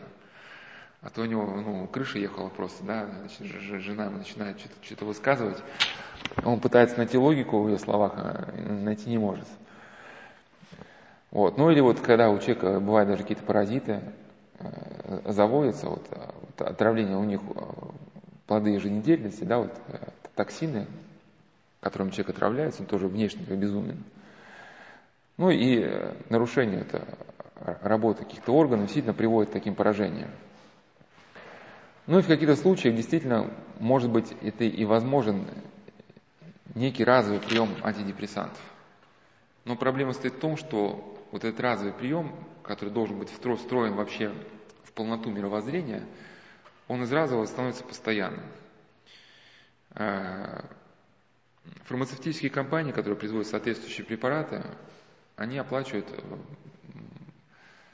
а, разли, проведение различных семинаров, конференций, куда приглашаются специалисты из всего мира, да, а, на которых обсуждаются проблемы использования вот этих антидепрессантов. Ну, в общем, как правило, это как единственное средство возможное обсуждается. Для чего? Чтобы изменить парадигму, парадигму вообще общества. Ну, для чего? Что если депрессия – это болезнь, нужно лечить. А у нас есть лекарства. Значит, будем лечить всех. И сейчас антидепрессанты уже начинаются вообще при любом случае. Но если бы это было так, то почему же тогда вот эта женщина в итоге вышла без антидепрессантов? Да? Вот хотя эта журналистка утверждала, что, э, э, что если вы считаете, что в вашей жизни не хватает смысла любви, и вы поэтому не можете выйти из депрессии, то вы ошибаетесь. А может быть, она не увидела в своей жизни смысла любви, ну, подлинных. И почему вышел вот этот спортсмен из э, ну, затвора, тоже без антидепрессантов? Но я не беру какие-то исключительные случаи, вот беру сам принцип. А, вот один человек грамотно, мне понравилась его мысль, он говорит, что не бывает такого, чтобы человек вышел через таблетки. Ну, это какой-то костыль, который может человеку помочь ходить, но э, дать какой-то проблеск. Но если человек э, внутренне не изменился, то вот за этим проблеском следует скатывание обратно в то же самое состояние. Она же, видите, она же еще сама-то, сама она же не зафиксировалась в каком-то состоянии радостном. А, и поэтому можно предложить, что после вот этого всплеска а, все вернется на круги своя. Действительно, вот это, эта идея сейчас общая, и сейчас говорят, что ну, проводили исследования, я уже в этом году не буду тему разбирать, но когда хотел тему казино разбирать, хотел как раз и начать с этих исследований, где изучали игроков, ну, действительно, выяснили, что у тех, кто зависим от казино, у них а, недостаток серотонина. И как бы считается, вот такая есть гипотеза, что именно недостаток серотонина является первичным, что человеку нужны эти острые эмоции, нужно испытать эту какую-то радость, он идет в казино. Ну, так ведь можно подумать же о другом, ведь, да, наш организм он не такой тупой. То есть он вообще не тупой. Он очень умный и гораздо умнее, чем, чем может мы. И поэтому, значит, ну, если, э, э, ну, если так совсем вкратце, совсем где-то на беседах объяснял, но так у вас не было, просто еще раз вкратце объясню. Ну, э, если вот представить механизм передачи эмоций радости, ну, так как сейчас принято в науке, Может, когда эта гипотеза будет опровергнута, ну, по крайней мере, как, как сейчас на данный момент, что нервные э, связи у нас, они не являются непрерывными. Ну, например, как э, вот какой-нибудь там провод, да, он может быть там 100 метров не прерывается. Вот. А, а, между, между, ну, в общем, есть, есть принимающая клетка, есть передающая клетка. И когда а, мозг хочет закрепить какое-то какое действие, ну, например, человек вот ест здоровую пищу, ну, именно здоровую, которая вот сейчас ему служит, помогает ему, вот у него, например, язва желудка, а он себе, а, а, ему сделали такой супчик из отварных этого овощей, он практически полностью сварится организм, и очень быстро начинается восстановление, восстановление организма, если организм был истощен. И э, человеку такой супчик будет есть очень приятно. Ну, замечали даже вот, э, ну, хоть не все любят чеснок, но, например, вот интересный случай – если человек, вот одна долька чеснока, одна долька, человек съедает первую дольку, она сладкая. Потому что она, значит, организм в ней нуждается. И та же самая долька, а, вот вы ее второй раз кусаете, она горькая, она обжигает. Организм вам показывает, что мне не больше уже не надо. Переизбыток. Соответственно, если вот этот супчик ест, организм закрепляет эту реакцию. Да, вот, значит, вот этого мне давай. Если человек сейчас попытается с язвой съесть э, какую-нибудь жареную семгу жареной картошкой, то у него, да, значит, у него какие-то будут неприятные эмоции. Организм будет показывать, ты мне этого, пожалуйста, больше не давай. Или когда вот опасность, допустим, да, а, а человек все стоит и стоит на, на месте, не дергается. И понятно, уже организм начинает он, там, впрыскивать эти ферменты, там, ну что ты стоишь там, ну и нарастает вот это, значит, а, состояние тревожности. И как я про себя вот просто запомнил, что вот когда надо уже идти на службу, а все суетишься, хочешь что-нибудь там побыстрее, там, письма какие-то отправить по электронной почте. И ты уже смотришь, вот настало время, когда ты должен идти на службу, должен вставать. И, ну, не уходишь. И у тебя там время перещелкнуло, и включается, а тебе совесть говорит, ну, не хочешь так, будет по-другому. Рубильник включается, и тебе начинается реально на физическом уровне все хуже, хуже. Ты все пытаешься не обращать внимания, там, через силу уже, нет, я там доделаю все, а потом становится настолько плохо, ты там клавиатуру бросаешь, ладно, ладно, пойду. А, значит, а, поэтому я к чему? Что, что, что если взять, э, ну, например, ну, меня бы взять, э, ну или ладно, не меня, вот, вот этого игрока, вот есть исследования, которые делали игроков, значит, как они живут. Они живут как, ну, настоящие баловни. Ну, грубо говоря, это, они живут очень эгоистически. Сейчас не буду про этих исследований, не буду зачитывать эти истории. Но они действительно живут так, как будто весь мир должен вращаться вокруг него. Вот. У меня есть история очень интересная, но сейчас я не буду. Там просто был один момент, писала женщина, которой муж был игрок, за, за ночь мог проиграть около 10 тысяч долларов. Она уехала в другую страну, чтобы отрабатывать долги. И человек настолько у него эгоистическое мировоззрение въелось ему уже в сознание, что э, ну, от игры, от казино он сейчас пытается как-то оторваться. Ну, во-первых, свой бизнес уже проиграл, уже нет столько денег, стал пить, но жена виновата, что он пьет. Ну, она-то уехала, она-то уехала, она же должна быть с ним, там его утешать. И, а так жены нет, то он, конечно же, пьет да, а то, что она уехала, ну, его долги отрабатывать, зарабатывать, да, он, наверное, а, ну и, и так, когда он играет или срывается, значит, нет, нет ни, ни малейшего намека взгляда на себя. Но я к чему? Если живет, человек живет так, ну или, например, игроки, когда у них идет игра, они бросают работу, любые поручения, любые встречи, вот, ну, на все, э, всем готовы пренебречь. Но они-то сознают, что они людей подвели. Я к чему? Что если вот исследовать человека, который живет в таком ключе, исследовать способность, вот, не знаю, проводимость этого, проводимость этих клеток, конечно, у него будет там, ну, недостаток серотонина. А с чего, а с чего, а с чего организму закреплять вот этот образ жизни? Ну, понимаете, о чем я говорю? Если ты живешь там, людей там, грубо говоря, подставляешь, вот с чего твоему организму закреплять вот это вот, ну, твой образ жизни? И ты же можешь это запомнить, ты человека подставил, у тебя всплеск адреналина. Ты можешь ну, по ошибке подумать, что, что так и надо. Ну, это как маленькие, или маленькие дети, да? Они шалость какую-нибудь сделают и смотрят на родителей. Что родители сделают? Если родители скажут, нельзя, нельзя, бобо, все, дети понимают, все нельзя. А смотрят на родителей, родители ничего не делают, значит, можно дальше шкодить. Или как вот в Советском Союзе, вот когда начался вот распад Советского Союза, вот в союзных республиках там убили одного советского военнослужащего и ждут несколько дней. Раньше бы, если убили советского военнослужащего, там бы, ну, такое бы поднялось бы, да. И действительно, вот э, как один профессор Карамурза говорит, что чтобы убили советского пограничника где на советской границе, это вообще было немыслимо. Если бы убили советского пограничника, там, не знаю, там подняли бы такие силы, ну, чтобы людям потом объяснить, что не убивайте, пожалуйста, советских пограничников. Но когда советские республики захотели отделиться, они убили одного. Смотрит на Москву, ну, значит, ничего, ничего не происходит. Потом пятерых сожгли. Опять три дня ждут, снова ничего не происходит. А потом уже ну, начался ну, полномасштабный дебош, стали вырезать всех вот, ну, значит, представителей советской, да, а, советской структуры, военнослужащих, ну и так далее. Начался неуправляемый хаотичный процесс. Я к чему, что э, это все понятно, что недостаток э, серотонина, но э, надо смотреть в корень. И если человек сильно, э, ну как эта женщина, например, бухает в лучших традициях, традициях русской интеллигенции, занимается блудом, с чего организму вот этот, э, ну я сейчас даже не беру духовную сторону, я беру чисто физиологическую, с чего организм закрепляет такой образ жизни. Ну, например, что, что делают антидепрессанты?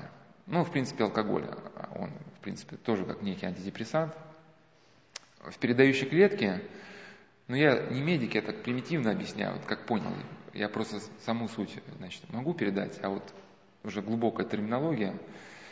Ну, в передающей клетке, передающая клетка может передавать там, а, там такие, там, кортизол, там, который дает чувство тревожности, да, а, а дофамин, серотонин, ну, чувство радости, вот, приподнятости – а, а алкоголь, он, например, а, действует так, что в передающей клетке вот, содержащийся в ней дофамин, он как бы выдавливается, ну, принудительно. И дофамин пошел, да? Вот. И он, э, дофамин ну, туда передается дальше по цепочке, у человека ну, некий прилив а, радости. Но если начинается вот такой процесс как бы искусственный, искусственно выдавливаются вот, вот эти значит, вещества, а, то что дальше происходит? Между передающей клеткой и принимающей есть некое пространство, где вот эти шарики, дофамин и серотонин, они накапливаются. Ну и, и когда они накапливаются, да, у человека ну, ощущение радости. Ну, а, ведь это уже, ну, постоянно же этого не может быть. То есть, и, и ведь если дальше человек находится в опасной ситуации, а он испытывает чувство радости, организм же понимает, что человек может погибнуть. Да?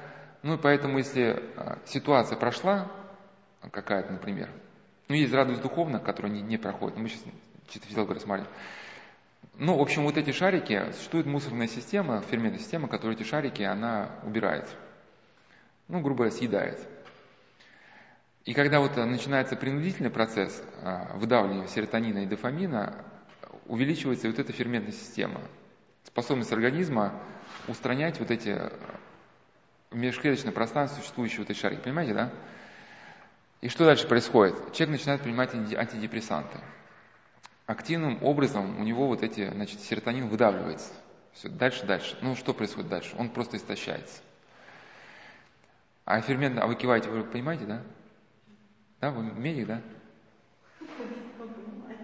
А? Ну, вы, ну, в смысле, просто если что, там, поправьте это там, пожалуйста, если я что-то неправильно объясняю. А? Правильно, да?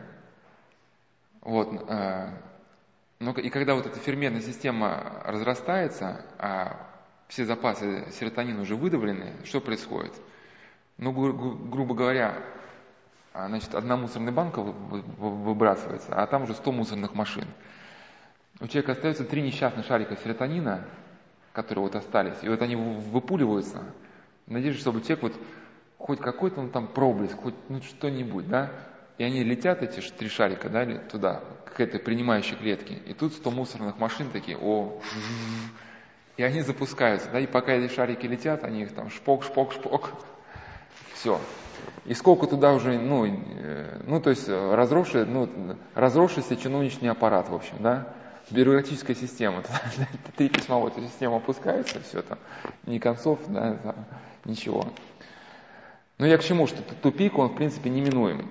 И даже сам э, Кемпинский, совершенно светский, нерелигиозный автор, ну, просто он написал фундаментальную работу «Меланхолия».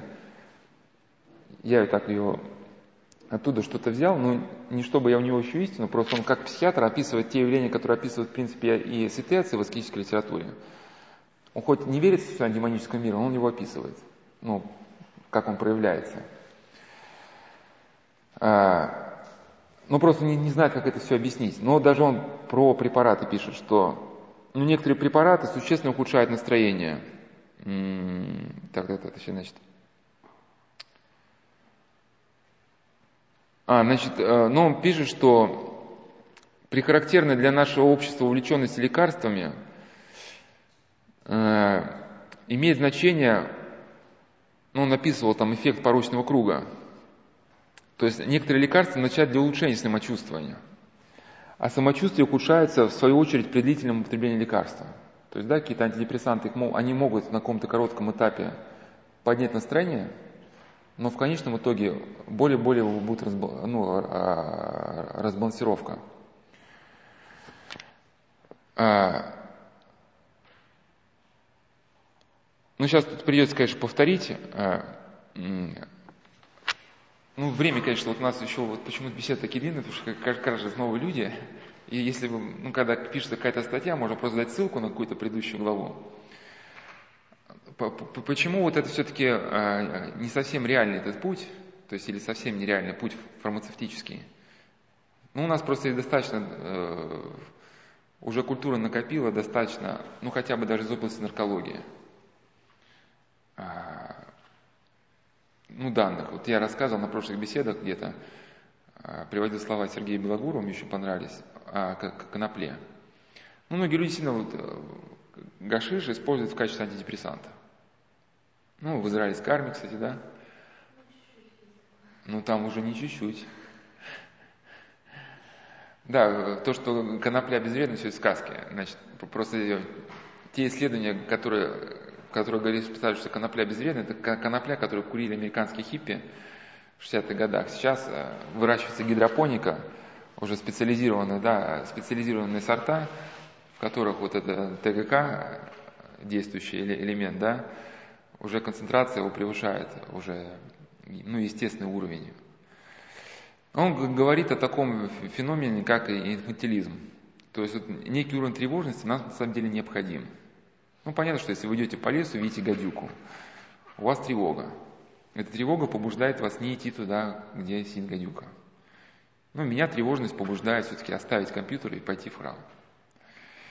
Да, и, и, то есть ну, тревожность нас, или, или мы с кем-то поговорили, поссорились, мы потом переживаем. Тревожность нас побуждает а, пересмотреть свое поведение и выбрать более оптимальный там, ну, путь. Если человек, вот, например, нашел способ гасить э, э, чувство тревожности с помощью какого-то препарата, ну, конечно, где-то где этот э, возможный эффект, мы, мы же все там так или иначе ездим на природу, там, да, там, пытаемся писать хорошую книгу, чтобы уйти, ну, каким-то образом прийти в себя. А, но книга и природа, они скорее ну, нас развивают дальше, как людей. Способность сопереживать, там, например, книга тоже развивает.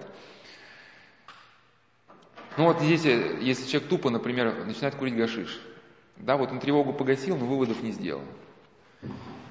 И со временем, если подросток, который начинает курить гашиш, вот он по возрасту может быть стать 30-летним мужчиной, взрослым, накачанным, но по, по эмоциональной зрелости, зрелости это будет ну, все так же 15-летний подросток. Он никак не развился. И вот, значит, э, слова одного даже психиатра, я его тоже приводил, они очень нравятся, что Боль – это сигнал того, что некоторые действия неприемлемы для нашего тела. Если мы дотрагиваемся до раска... рукой до раскаленного утюга, мы испытываем боль, отдергиваем руку. А если боли нет, то мы, соответственно, руку не отдергиваем, наша плоть сгорает. Вот, кстати, вот у многих э, израильтян, а, у них есть такое заболевание, не чувствуют боль. Казалось бы, это благодеяние. Ну да, не чувствовать боли, это радость какая. На самом деле это трагедия. Потому что, да, если у человека, например, у него застряла рука между шкафом и кроватью, и он начинает идти вперед, чувство боли, оно подсказывает, что вот так, осторожно, у тебя рука застряла, в руку, а потом пойди. Но человек не чувствует. Он раз там и дальше пошел. У него хлоп и там треснул палец что-то. Или, или, например, в тренажерном зале, да, значит, сидит по тренажерами, если у него действительно он уже ну, приел настал, ну, боль в мышцах, боль в мышцах, говорит, все, хватит. Но он-то не чувствует боли, продолжает дальше. У него хлоп, там мышца оторвалась, да, от сустава. Ну или диабетическая, диабетическая стопа, вот тоже.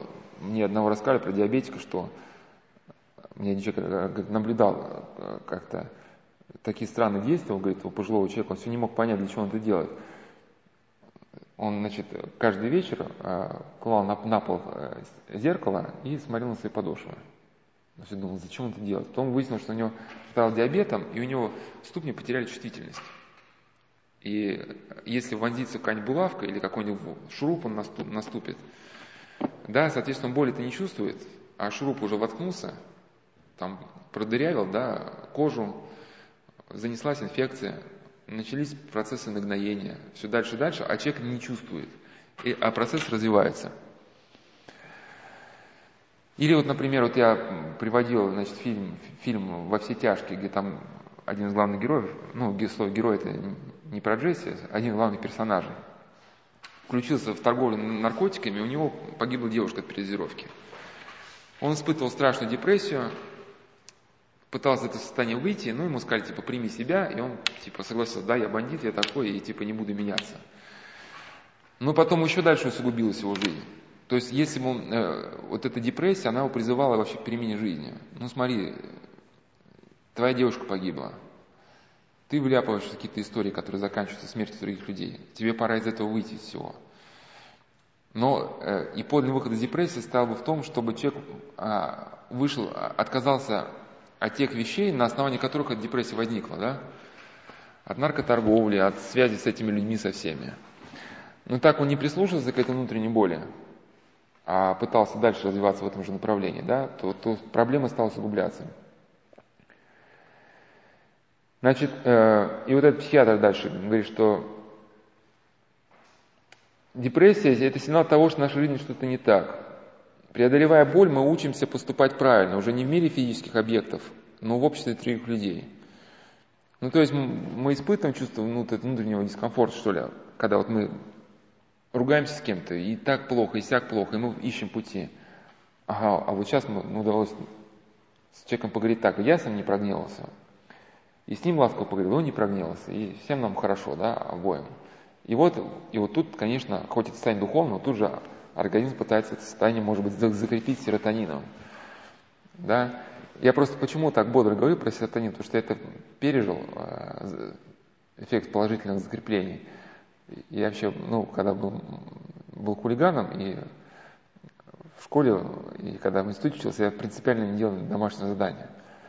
Но один раз я помню, нам что-то на меня нашло, у нас в классе несколько золотых медалисток было. Ну, тоже все всякие фантазии, насмотрелся на эти медалисты. Мне тоже захотелось учиться, как все нормальные дети, сделать домашнее задание. И пошел там, у нас рядом с домом была школьная, э, не школьная, но просто библиотека. Нам дали задание что-то, изучить какой-то вопрос. Я там пошел в читальный зал, мне принесли газеты по какой-то теме. Я с таким умным видом листал газеты в читальном зале. И мне так понравилось. И меня, значит, такой пошел избыток серотонина, у меня организм просто закреплял, закреплял. Трижды закреплял. Я помню такое, я думал, все, завтра обязательно, еще раз мне так понравилось, обязательно пойду в читальный зал. Но потом, потом не пошел. Ну, вот в институте еще один, один раз сходил в читальный зал. Вот. Но я к чему? Что я просто, ну, это почувствовал, как он пытается закрепить. И дальше психиатр пишет, если я страдаю, значит я чувствую, что я не прав. В результате страдания я понимаю, что мне необходимо измениться, то есть углубить свои знания о мире, или изменить свою реакцию на окружающих. Значит, я ищу способы преодоления собственной правоты, которая вызвала страдание. Моя душа развивается. Ну вот и в принципе вот эта женщина, которая, да, значит, она же, э, то есть любила, э, а, ну ладно, дальше. Если с помощью таблетки я избавлен врачом от любого вида душевного страдания, у меня просто нет повода для того, чтобы что-то менять в своей жизни. Мне не нужно ничего понимать. Меня не покидает чувство собственной правоты. Какое бы решение я ни принял, я ощущаю его как правильное. Я не способен взглянуть на свои поступки со стороны. Я не чувствую ударов судьбы, и мне не нужно их анализировать. Я живу с абсолютно счастливой улыбкой на лице, и за нее не способен понять, что постепенно становлюсь... Ну, там есть слово, которое не хочу употреблять, кем я становлюсь. Назову олигофреном. Ну, действительно, если э, воля человека подавляется, на самом деле люди, которые принимают антидепрессанты, они потом становятся совсем нерадостные. Потому что вот это, вот это э, когда гасится как некое горе, да, вот это там выбрасываются эти дофамин, серотонин, но человек же и, и, и, и, и, к, и, и к, подлинным, э, к подлинным нормальным вещам не приходит тогда. Ну, нет нужды ему. Вот и женщина, которая писательница, она в итоге пришла да, к любви, к творчеству. Если раньше ее ну, мышление ориентировано было лишь на самоупоение, на интеллектуальный пир, она только в себе эти какие-то образы плодила и наслаждалась. Типа какая умная да, то потом она пришла к, к, ну, к категории другого человека, ну, что есть другие люди. А если, если человек не испытал страдания, или вот как эти девушки, которые там, значит, а, воспитаны в богатой семье, причем выросли даже без братиков и сестер, ну, полными эгоистками, они не могут создать толком семьи. Ну да, она там, значит, красиво одевается, сама такая симпатичная, ну, какие-нибудь там мандюганы хотят посадить всего в машину, чтобы там покрасоваться перед друзьями, типа, какая у меня там девка сидит, да. Но толком с ней никто не может общаться, не хочет, потому что с ней не общаться, невозможно общаться, потому что вот постоянно нос кверху, она видит только себя, слышит только себя. Ну и сколько может с таким человеком говорить? Ну его может типа только на какие-нибудь там брать собрания, там, ну хотя вот сейчас, не знаю, сейчас это, я просто уже ну, когда уходил у нас еще в монастырь, еще, еще 90-е не отгремели там, ну, все это были понятия братвы, сейчас, это, я так помню, что братва это уже отгорела, ну, тогда было модно, ну, перед братвой показаться какой-нибудь там такой, ну, девушка длинноногой. Ну, она статус повышала. Но так как человек не пережил личное горе никогда, он не пережил, что такое бедность, э, не пережил страданий, то он не способен э, даже детей воспитывать, потому что ребенка можно воспитывать только когда ты сам знаешь, что такое горе, и ты вот эти детские слезы можешь понять тогда. Ты можешь понять, почему дети плачут. Если ты никогда, тебе не было больно, тебя никто не бросал, ты не пережил глубоко разлуку или смерть там родителей, да, ты другого понять не можешь. Или, или вот э, здоровые начальники, они у них нарастает конфликтность с коллективом. Если человек здоровый, он не может понять, почему другие люди просят там, на час отдохнуть. Ему все кажутся бездельниками. Человек хочет посидеть, там что-то бездельничаешь, да? У него никогда ничего не болело. А люди-то реально понимают, что надо отдохнуть. Нарастает конфликт. Значит, ну и когда человек, он постоянно гасит э, все свои негативные эмоции какой-то таблеткой, соответственно, и воля при этом не, раз, не развивается. Воля не учится преодолевать препятствия. И, соответственно, такая воля очень быстро начинает подчиняться другим людям а, и, и демонам тоже. Он становится пустышкой, марионеткой, которую проявляет падший дух и люди. Ну, конечно, иногда таблетки, конечно, нужны в каких-то случаях, но в каких-то. И вот есть такая песня, значит, которая, мне кажется, очень сюда к теме подходит. Группа Нирвана, значит, есть такая песня «Тупица» называется – ну, в переводе. А, значит, ну, я какие-то мысли приведу. Я не такой, как они, ну, в русском переводе, но я умею притворяться. Солнце ушло, а мне светло. День окончен, а я веселюсь. Может, я туп, а может, я просто счастлив. Пожалуй, я просто счастлив. А, дальше такие слова. Мое сердце разбито, но клей под рукой. Ну, в переводе там, э, значит, сложно понять, в чем смысл. Значит, мне один рок-музыкант э, эту песню переводил. Значит, э, как он ее перевел? «Мое сердце», а вы слышали эту песню, да? А? А? Ну, не обязательно слушать, там, ну, Нирвана это гранж, в принципе, это не наше направление. А, ну, как этот рок-музыкант перевел? Но это не, не, не на форуме, это уже лично я когда спрашивал, как он переводит. Мое сердце разбито, но у меня есть клей. Ну, смысл в том, что у меня есть клей, чтобы мое сердце склеить. Но я ничего клеить не буду. Я лучше этим клеем надышусь и типа и просто улечу, да. Ну вот, а, а как вот на, на сайте Амальгама это переведено? Значит, мое сердце разбито, но клей под рукой. А, значит, дай мне глоток воздуха, я все исправлю. И мы поплывем, держась за облака. Ну, смысл, в принципе, наверное, тоже, что зачем, зачем клеить сердце, если можно просто над этим клеем надышаться, да, и типа тебе будет до лампы там. Э, солнце ушло, но мне светло, день окончен, а я веселюсь. Может, я туп, а может, я просто счастлив. То есть, как раз вот в том смысле, да, что этот и психиатр говорил, что с моего, улыбка, с моего лица не сходит улыбка, которая не дает мне понять, что, что я просто становлюсь олигофреном. И вот, к сожалению, люди, когда у них наступает депрессия, значит, опять же, почему она наступает? Сейчас я даже не беру вот процесс там смысла жизни, что сейчас даже мы сейчас ну, это понятная идея, что, как я сказал, что депрессия свидетельствует о том, что э, жизнь человека зашла не туда. Вот, например, вот, вот есть там страна Солнца какая-нибудь, да, есть вот страна вечной мерзлоты. И, например, вот, ну, раньше людям было известно, вот эта география мира, люди жили в христианской оси координат, они знали, что есть процессы, в которые включаться не стоит. Будут это всегда распад личности – ну, когда это в браке, я на прошлой беседе объяснял, уравновешенно взаимной любовью супругов, рождением детей, блуд он не вызывает, ну, то есть вот эти интимные отношения не вызывают э, вот этого распада сознания. Но когда это вне брака, хаотично, сегодня с одним, завтра с другим, вот, то сознание человека зацикливается только на одном, соответственно, другие желания, понятия перестают формироваться, ну и даже с точки зрения психиатрии утрата духовной активности влечет э, распад понятий. Э, я сейчас даже не беру... Э, а, а, в общем, да. И человек уходит в эту страну вечной мерзлоты. Он делает шаг, и что-то мне холодно стало. Да, и, и, и там дальше, что-то мне холодно стало.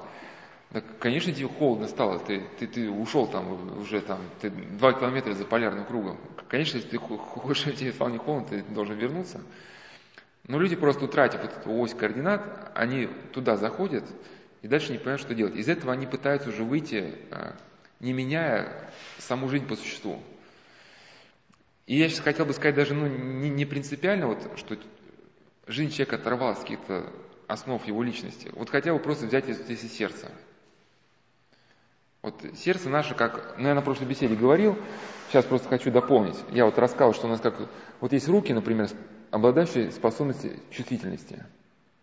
Нам положили уголек, мы чувствуем. Но вот если человек пошел работать на стройку, грузит кирпичей, кирпичи, перчатки не одел, вот здесь кожу оборвал, да, там, потом, не знаю, там, э, стал какой-то растворитель месить, потом у него там химический ожог, например, да, потом еще что-то стал делать, там, молотком стал гвозди брать, молотком по пальцу – то есть через несколько лет работы на стройке, если он руки никак не предохраняет, у него это все как, как копыта становится, да. Или вот э, ну, на предприятиях, если люди не одевают очки, например, там абразивная крошка какая-нибудь, а, ну вот эта пыль постоянная. Понятно, что зрение падает. Или, или сварщик, а, сварщик, который да, варит трубы, например, работает без маски, зажигается у него сетчатка – но также есть э, сердце, которое оно способно чувствовать. И сердце это аппарат очень тонкий. Я много на прошлой беседе говорил, что оно до грехопадения было органом познания, сейчас оно, сердце не может быть органом познания, потому что у нас сейчас э, добро перемешано со злом. Если сердце раньше могло до, до грехопадения человеку указать, что правильно, что, что неправильно, ну, путем ощущения, то сейчас э, сердце уже не может верно давать ориентиры, потому что когда у нас есть какая-то страсть, например, к еде. Мы, мы, мы видим какую-нибудь еду нам не полезную, и сердце отзывается чувством желания, хочется. Но это же понятно, это, оно нас обманывает. Мы понимаем, что этому хочется, следовать не надо. Но я к чему? Что а, а, я вот сердце на какой-то беседе сравнивал с улиткой. Вот если улитка там спокойно ползает, она выпускает усики. Усики, с помощью которых он исследует мир. Но усики эти очень нежные. И если там по улитке щелкнуть пальцем, она тут же усики спрячет. И, и каким образом помочь ей, чтобы она эти усики вытащила? Надо оставить ее в покое. Но люди, когда у них вот утрачена способность, они, значит, современные люди, они, они хотят испытать все и сразу, вот как эта женщина, да, хотят пропускать через себя такие разряды, от которых бы и слона заколдобила. Ну и понятно, со временем просто это сердце обжигается, эту чувствительность теряет.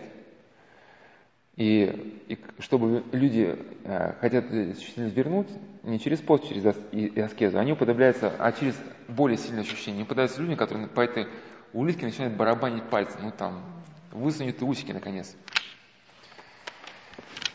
И вот э, характерное, характерное описание депрессии именно людей, которые не понимают, что происходит.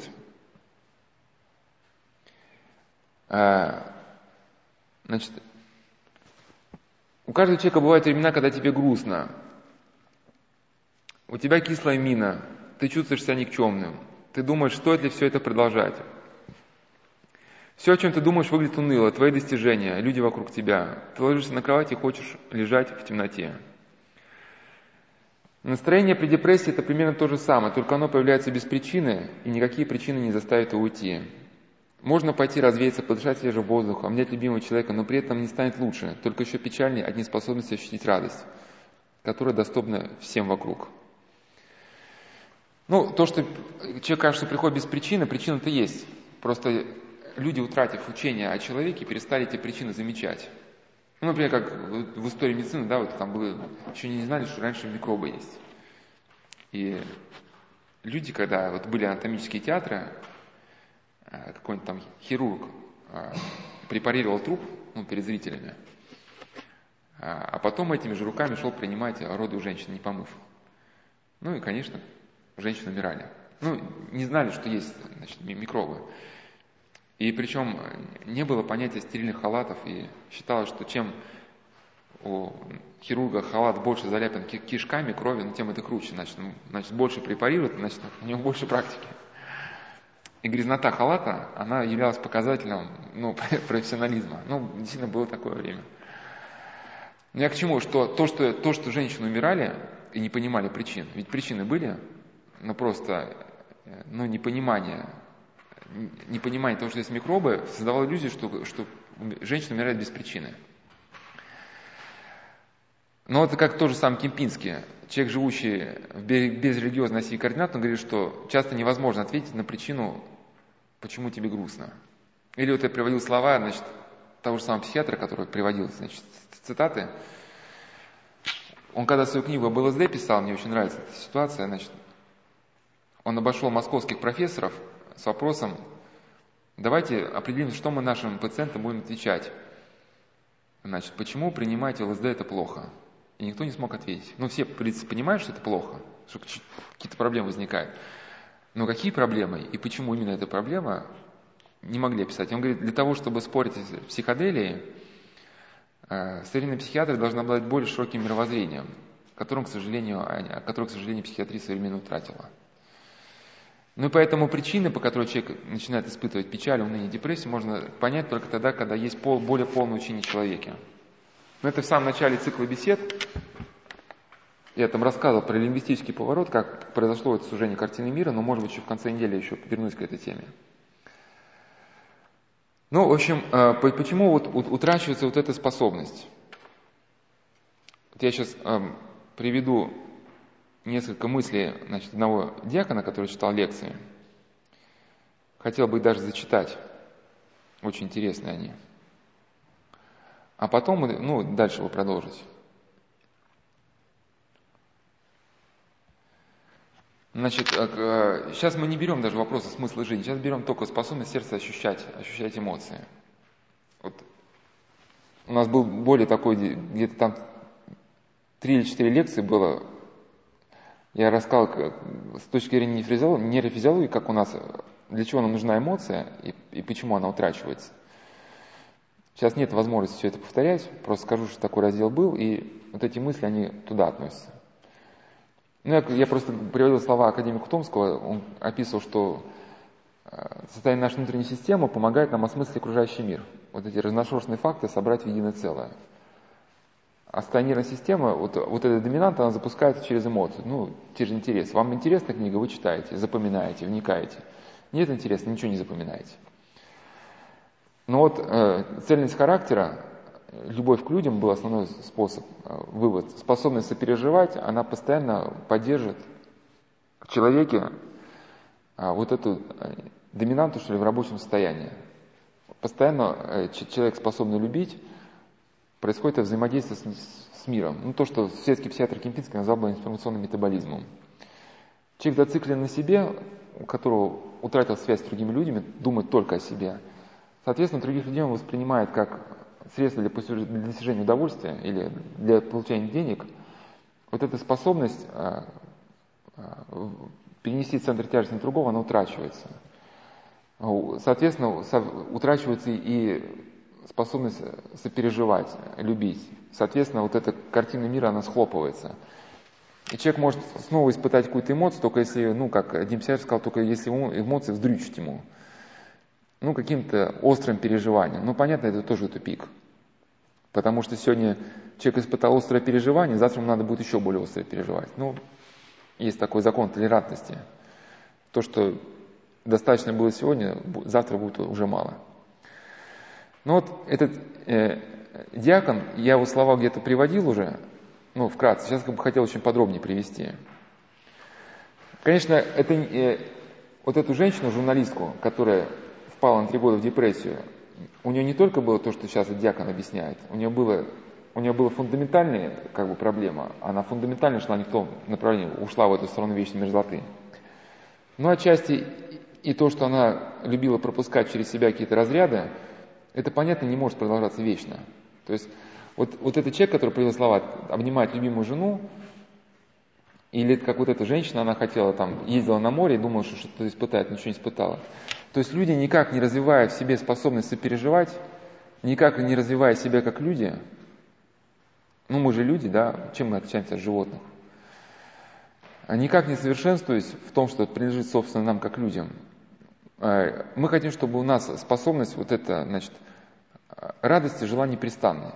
Ну, типа, чтобы было всегда денег, и я никогда не испытывал нужды, но при этом не работая. Ну, это мечта современного человека.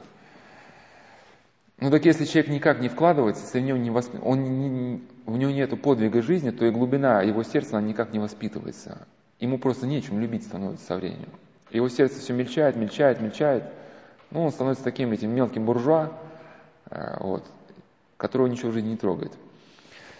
Но этот диакон рассказывает, что его однажды состоятельный человек пригласил ну, в ресторан. Мы сидим за большим накрытым столом, у меня глаза разбегаются, а у него скучающий вид – и вот он молча сказал, знаешь, когда был маленький, у нас было трое братьев, и нас воспитывала мама. У меня не было отца. Ну, естественно, денег не хватало, мы жили, прямо скажем, бедно. По воскресенью к нам из Подольска дядя приезжал и привозил нам радость, коробку овсяного печенья. Мы делили эту коробку на троих, и на всю неделю растягивали удовольствие.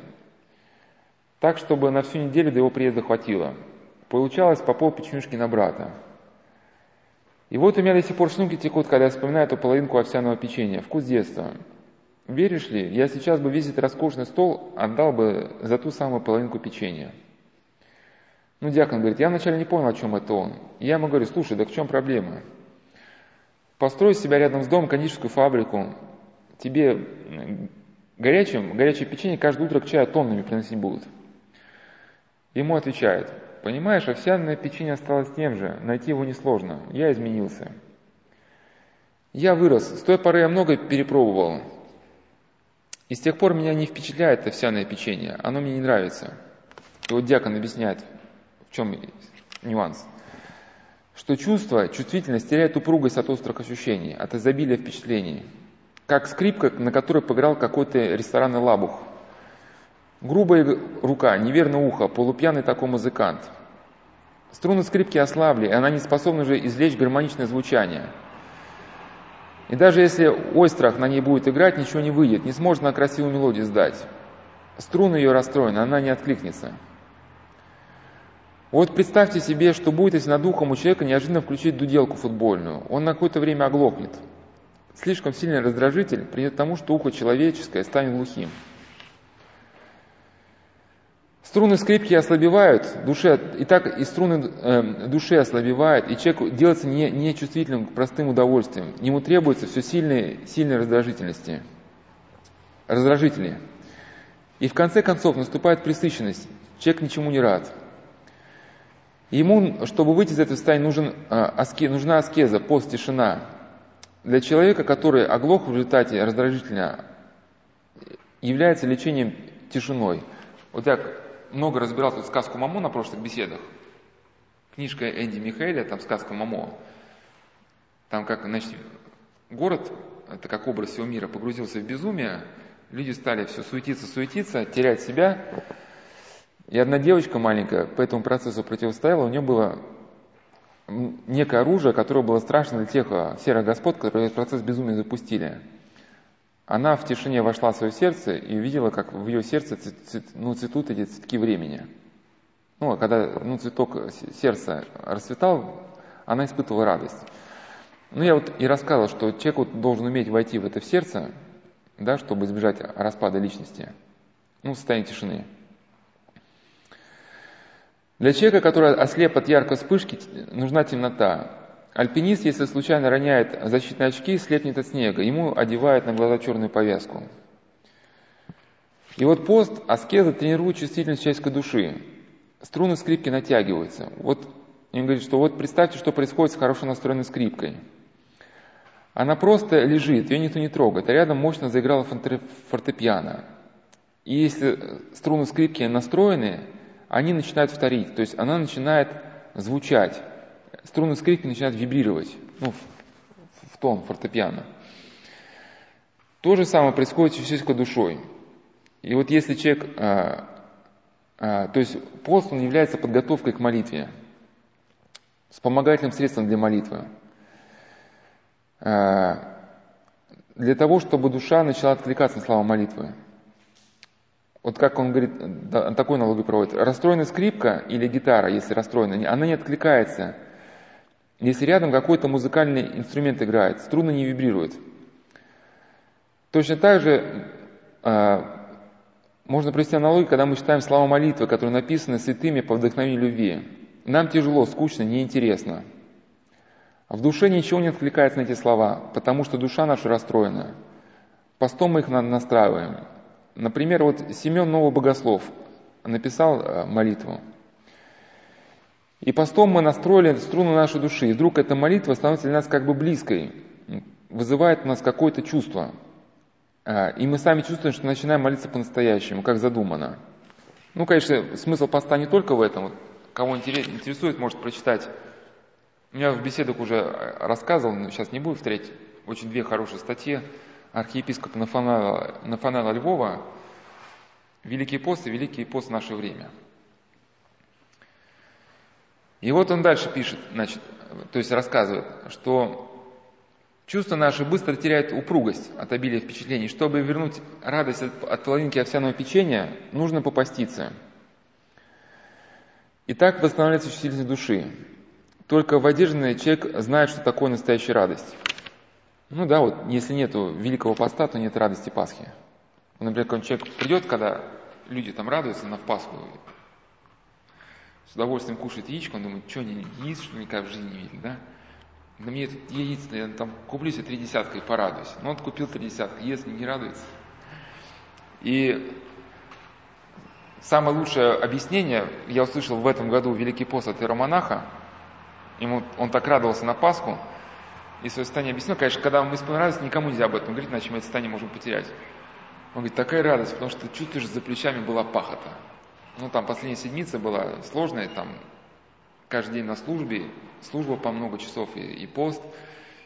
И, ну, каждый уже тут, последнюю седмицу уже все постятся, кто как может. Знаете, вот есть, когда бежишь кросс, там, значит, э, тренер, он выходит, э, ну, если бежишь 2 километра, он выходит там метров за 200 или не знаю сколько. И когда уже люди уже выдохшиеся, уже бегут там уже, ну, уже все уставшие, он там последние 10 минут, давай, давай, давай, давай, ну и там подгоняет, там давай, давай, ну и чтобы человек выжил все, что у него осталось. Но вот последние седмицы, когда тренер да, выходит за 200 метров, и все что, все, что у вас осталось, это надо выжить сейчас. Чтобы уже доползти до этой Пасхи уже, да. И вот действительно тогда, а если приходит радость, а если человек, ну никак, ну вообще прожил там, а я типа на службу не пойду, а никто не видел. Ну, понимаешь, ну, понятно, тебя никто не увидел, да, тебе никто не сделал замечания. Но ты как атлет никак не развился. Ну, что такое, например, если боксер перед выступлением, он не тренируется. Он говорит, ну да, я, я тренер все не заметил, как просто тренировку. Ну, так это, когда тебя будут на, на ринге бить, значит, да, ты будешь пропускать эти нокдауны, э, там, не, не тренеру будет плохо, да, тебе будет плохо, что ты не ходил на тренировки. Значит, и вот Экзупери, он приводит слова Экзупери. Хорошие стихи не всегда в радость. А, бывает, а, вы читаете стихи, и в уме вашем как бы мысль, что вот продолжать, а, нужно продолжать наполнять звуками мне душу, ну, звуками этих стихов. В другой момент вы читаете то же самое, и на сердце в вашем пусто. Нет того состояния, ну, стихи-то не изменились, а значит изменился человек, который их читает. И бывает, что и художник, а, бывает, что-то незаметно может сделать для себя какой-то невольный грех, вот, ну, не зная об, об этом. Что-то совершил и вдохновение покинул. Кстати, вот этот, как его, из ДДТ, этот, как его зовут-то? Шевчук, даже он, даже он рассказал, что, что если ты выходишь там из дома, и на тебя гавкает собака, и ты на эту собаку разозлишься, то в этот день ты уже ничего не напишешь. Вот, вот эта страсть, которую ты впустил в себя, оно твое сердце лишает способности вот откликаться на что-то, да. А, и вот Пушкин пишет, «Я был рожден для жизни мирной, для деревенской тишины. В тиши звучнее голос лирный, живее творческие сны». То есть человек, ему кажется, что творчество будет всегда, когда он свое сердце будет пинать ногами, пропускать через себя разряды, от которых его сердце будет в конвульсиях биться, и, мол, тогда у него появится настоящее творчество. Так вот, настоящее творчество, оно появится как раз э, в этой тиши деревенской, да, когда внешние впечатления уйдут, и вот это сердце человека, какая-то улитка, она станет способна свои усики проявить. Ну, вот в цикле бесед горения сердца это более подробно изучал. Чтобы насладиться поэзией, нужно дотянуться до нее, а доступные стихи быстро изнашиваются сердцем. И также с красотой, для того, чтобы убить красоту, нужно дотянуться до нее – и вот про эту женщину, которая испытала депрессию, можно упомянуть слова Экзупери. То же самое верное в отношении любви. Если а, ты не меняешься день ото дня, ну я своими словами, если ты не меняешься день ото дня, вот как мать в своем материнстве, то тебе не догнать любви. А ты хочешь усесться в гондолу и всю жизнь звучать песни. Ты не прав. Вне пути восхождения ничего не существует. То есть ты можешь порадоваться пейзажу только когда ты, да, обдирая колени, карабкался по склону. Нет любви э, про запас, которого можно было бы ну, накопить впрок и тратить. Любовь – это труд сердца. Любовь – это итог преодоленной тобой высоты. Любовь – это тоже восхождение. Не думай, что достаточно знать любви, чтобы ее узнать. Э, обманывается тот, Э, кто, блуждая по жизни, мечтает сдаться в плен. Ну, видимо, имеется в плен любви. Краткие вспышки страсти научили, научили его любить волнение сердца. Ну, то есть сердце трепыхается. И человек ищет великую страсть. Ну, я слово страсть бы здесь заменил на чувство. Потому что здесь Экзупери имеет в виду не сколько ту страсть такую, сколько там гнев, да, сколько вот чувства. Он, он ищет великое чувство, которое зажжет его на всю жизнь, но скуден его дух – Мал пригорок, на который он забрался, жалка победа. Так откуда же взяться великому чувству? Ну, если не было великого поста, откуда же взяться радости Пасхи? И вот он такую аналогию проводит интересную, что историки выражают удивление, как Советский Союз после Великой Отечественной войны смог быстро восстановиться. И он писал, что для того времени было характерно, что мужчины э, умели любить, влюблялись и умели любить своих женщин. Хотя женщины в те время были ну, специфически голодные, оборванные. Ну, э, платья шились из полинявших занавесках, не было ни пилингов, ни э, там, всяких прочих, да, того, что современные модницы себе позволяют, могут позволить. У них были, у этих женщин после военных лет были мозолистые руки, потому что они мужчин заменяли на заводах. И вот этих серых птичек мужчины так любили, как современным модницам даже не снилось. И вот почему эти мужчины умели любить? Потому что они э, прошли великую аскезу э, войны. И человек, пройдя вот эту великую аскезу, он был способен к любви в максимальной степени. А современный э, человек, у которого мало пригорок и жалка его победа, он не способен любить. Вот он, а, допустим, проработал в офисе три года, стал старшим менеджером. И можно ли сравнить его э, с тем победителем, который прошел да, в войну? Человека, которого за плечами есть аскеза, есть труд, есть опыт воздержания, опыт поста, опыт подвига. Струны его души настроены идеально. Даже самая незрачная девушка может зажечь его сердце всерьез и надолго. Всерьез любит воин, пишет Экзупери, он узнал безбрежность пустыни. Да, вот он испытал эту разлуку, которая научила его любить. Ну, поэтому я к чему? Что человек, который, ну, ходит по клубам, а, потребляет алкоголь, ну, до, ну, лет до 30, да, его ресурс молодости не растрачен цельности, он еще способен на какие-то эмоции. Но потом со временем сердце просто глохнет. Ну, это, в принципе, тот же самый процесс, как вот я говорил про антидепрессанты, да. Человек себе насильно эти шарики дофамина выдавливает, выдавливает, выдавливает, потом все, тюрьме истощается. И, и вот этой глубины, э, вот, или как, как мать способна любить, потому что в ней вот это, да, вот эти, может, бессонные ночи, когда она переживала за ребенка, они научили ее любить. Значит, э, по поводу дальше вот этой вечной мерзлоты.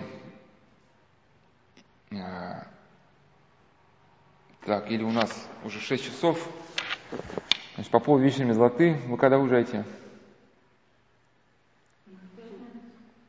Ну, мы еще в четверг, если хотите будем встречаться, просто нас тут на ужин ждут, там уже нехорошо задержаться. Значит, мы сейчас поем поужинаем, потом, значит, такая будет, а в четверг, в четверг там как раз спешить будет некуда, там в 4 часа начнем, и...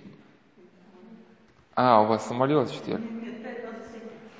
Да, ну мы в четверг начнем, и там уже до, до каких-то уже, может быть, все-таки и получится эта тема, уже на летний сезон это закрыть уже.